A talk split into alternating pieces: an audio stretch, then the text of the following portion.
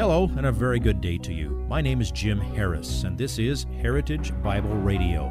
Heritage Bible Radio is an extension of Heritage Bible Church in Boise, where it's my joy to serve as the teaching pastor. Every day, we devote our radio time to studying a portion of the Word of God so you can know Him better through Jesus Christ and serve Him better through your local church. This week on Heritage Bible Radio, we continue our Provoke the Pastor series.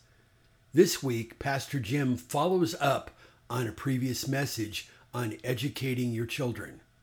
He also answers the following congregational questions. Number one, what doctrines are essential? Number two, why has God allowed such confusion in the church? Number three, should we stand up and speak the truth to our employers and the culture? Number four, how do I know whether or not I am saved? Number five, does the Holy Spirit interact with the believer beyond revealing Scripture? Please listen to today's portion of this week's message entitled, You Asked for It. Good works do not contribute towards salvation. Good works are done out of gratitude for the salvation that God has given to us. People who don't know Christ can do relatively good things. They can do things of, of, of great generosity and, and compassion and kindness, but that does not bring salvation. Only the finished work of Christ does. There is no sacrament, there is no ceremony that brings salvation. The one and only mediator between God and man is the man Christ Jesus, and that's from 1 Timothy chapter 2 verse 5. Another one, very important, the sinfulness of all people. And that includes our inability to save ourselves or to contribute to our salvation. The gospel is the good news, right? Well, the good news doesn't have a framework for good unless you understand the bad news. That God is your creator, God is your, is your Lord, He is your master, He's your judge, He's the one to whom you're accountable, and you're alienated from Him. That's the bad news. The good news how can I be reconciled? Only by what He did. So, another essential doctrine is some, some way of describing divine judgment. God will administer judgment with perfect justice and absolute consistency and fairness. And you're not going to come out well unless you're in Christ, because you will be judged for all that you have done. And that you might roll that uh, in with that the consummation of all things through Jesus Christ, understanding that the universe has a beginning. In the beginning, God created the heavens and the earth, and it has an end. Read the whole book. It ends with the new heaven and the new earth. And Jesus comes again and he brings the kingdom of God oh, uh, to earth. Now, people can debate if this little list is exactly right. Totally up to me. I would add more to it. Um, but I share that much just to make the point it isn't all that difficult to know if a church is really a church, if it is legitimate. There are many other doctrines about which Christians who believe all of these things might, might differ a little bit and still preach the one true gospel. There are different ways that churches can be organized. People wrangle over God's sovereignty and man's responsibility, but they still preach the only gospel. Christ is the only gospel, the only way. Um, there's issues of angels and demons. There's the sequence of the fulfillment of prophetic events. There's the significance and the mode and the timing of baptism. A lot of people who preach the true gospel may have some different convictions about that. But it's not that hard to eliminate the ones that you don't want to be part of. Now, the other part of the question why has God allowed such confusion to exist? And I thought of a couple of different nuances to the answer to that question. One is when you ask, why does God? That's almost always a question you're not going to have an answer to. It has to be in His Word, or the correct answer is God doesn't say, and that's okay. We, we trust Him.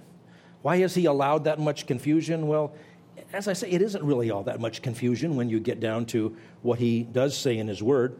And when you think about these essential doctrines, there's a lot more unity and a lot more agreement than people recognize.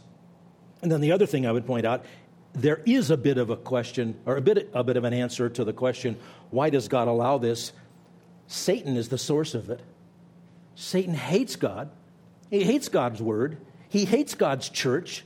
He hates God's people.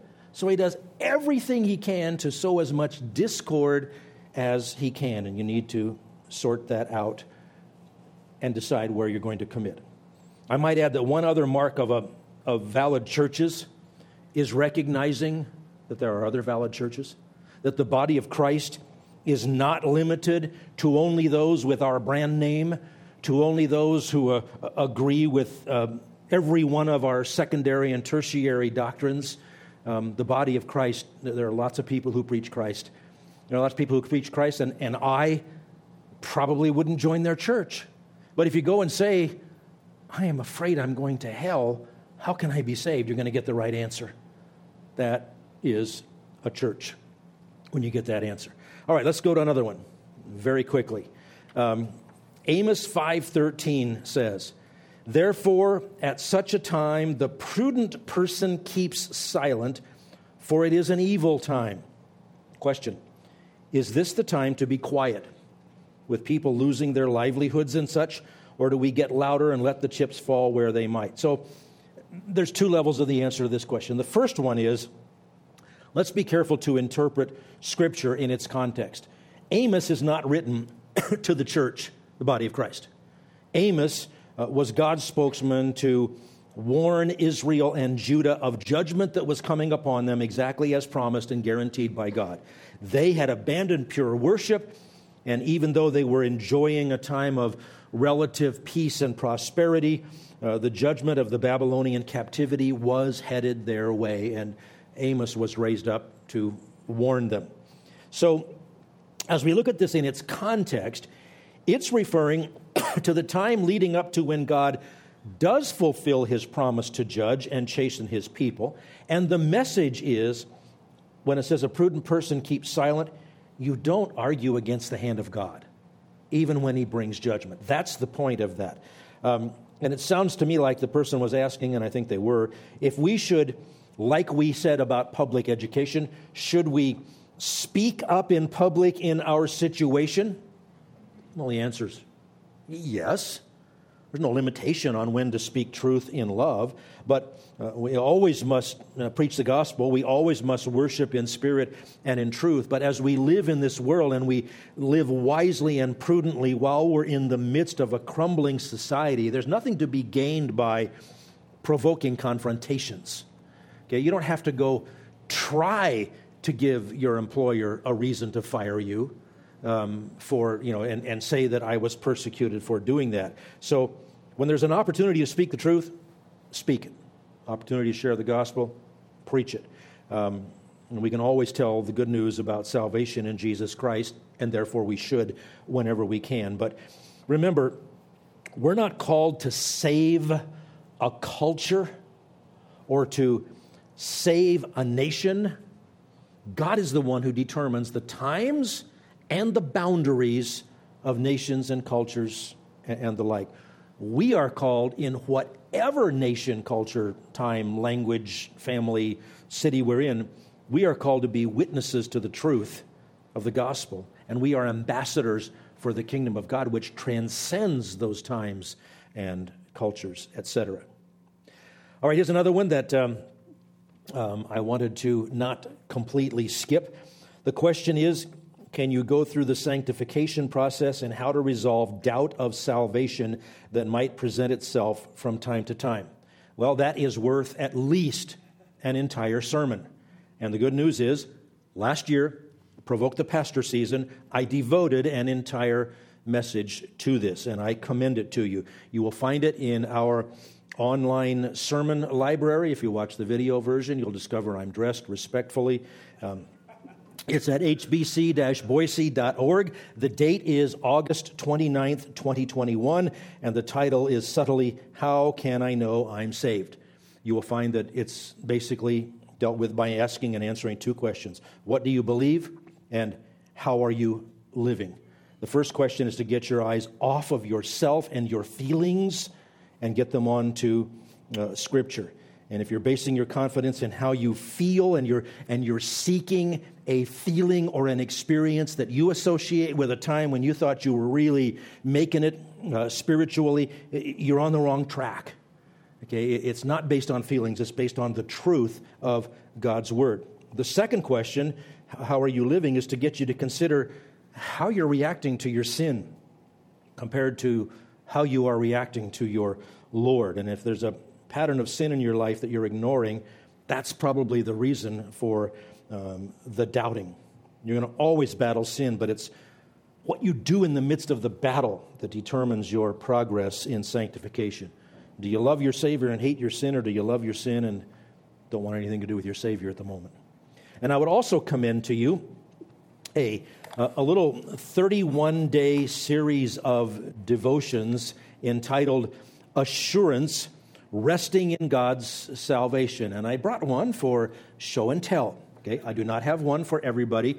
Um, I, I, do commend it to you. Assurance, Resting in God's Salvation by William P. Smith. It's well worth studying. It's well worth reviewing as often as you find yourself doubting or questioning salvation. And one of the things I like about this, uh, but generally I like about it because it's, it's very biblical, it takes you into the scriptures. But the other thing I like about this is that it's designed to be a 31 day study. Because what you will find is over any 31 day uh, period, you're going to have emotional ups and downs. You're going to have good days and bad days. The consistency of focusing on the essence of your salvation 31 days in a row, getting your eyes off of yourself and onto the Lord, is a, um, is a very good thing um, to do. If you would like this message on compact disc, let me know and we'll send it to you. You'll receive the entire message, not just the portion on today's program. You can order by phone at 353 4036 or by writing to us at 7071 West Emerald, Boise, Idaho 83704, or on the internet at hbc boise.org. Heritage Bible Radio needs your prayers and your financial support. Once again, you can reach us online at hbc boise.org or by telephone at 353 4036 or by writing to us at 7071 West Emerald, Boise, Idaho 83704. And if you need a church home here in the Treasure Valley, I hope you'll visit us any Sunday at 7071 West Emerald. For Heritage Bible Radio, I'm Jim Harris. See you next time. Bye bye.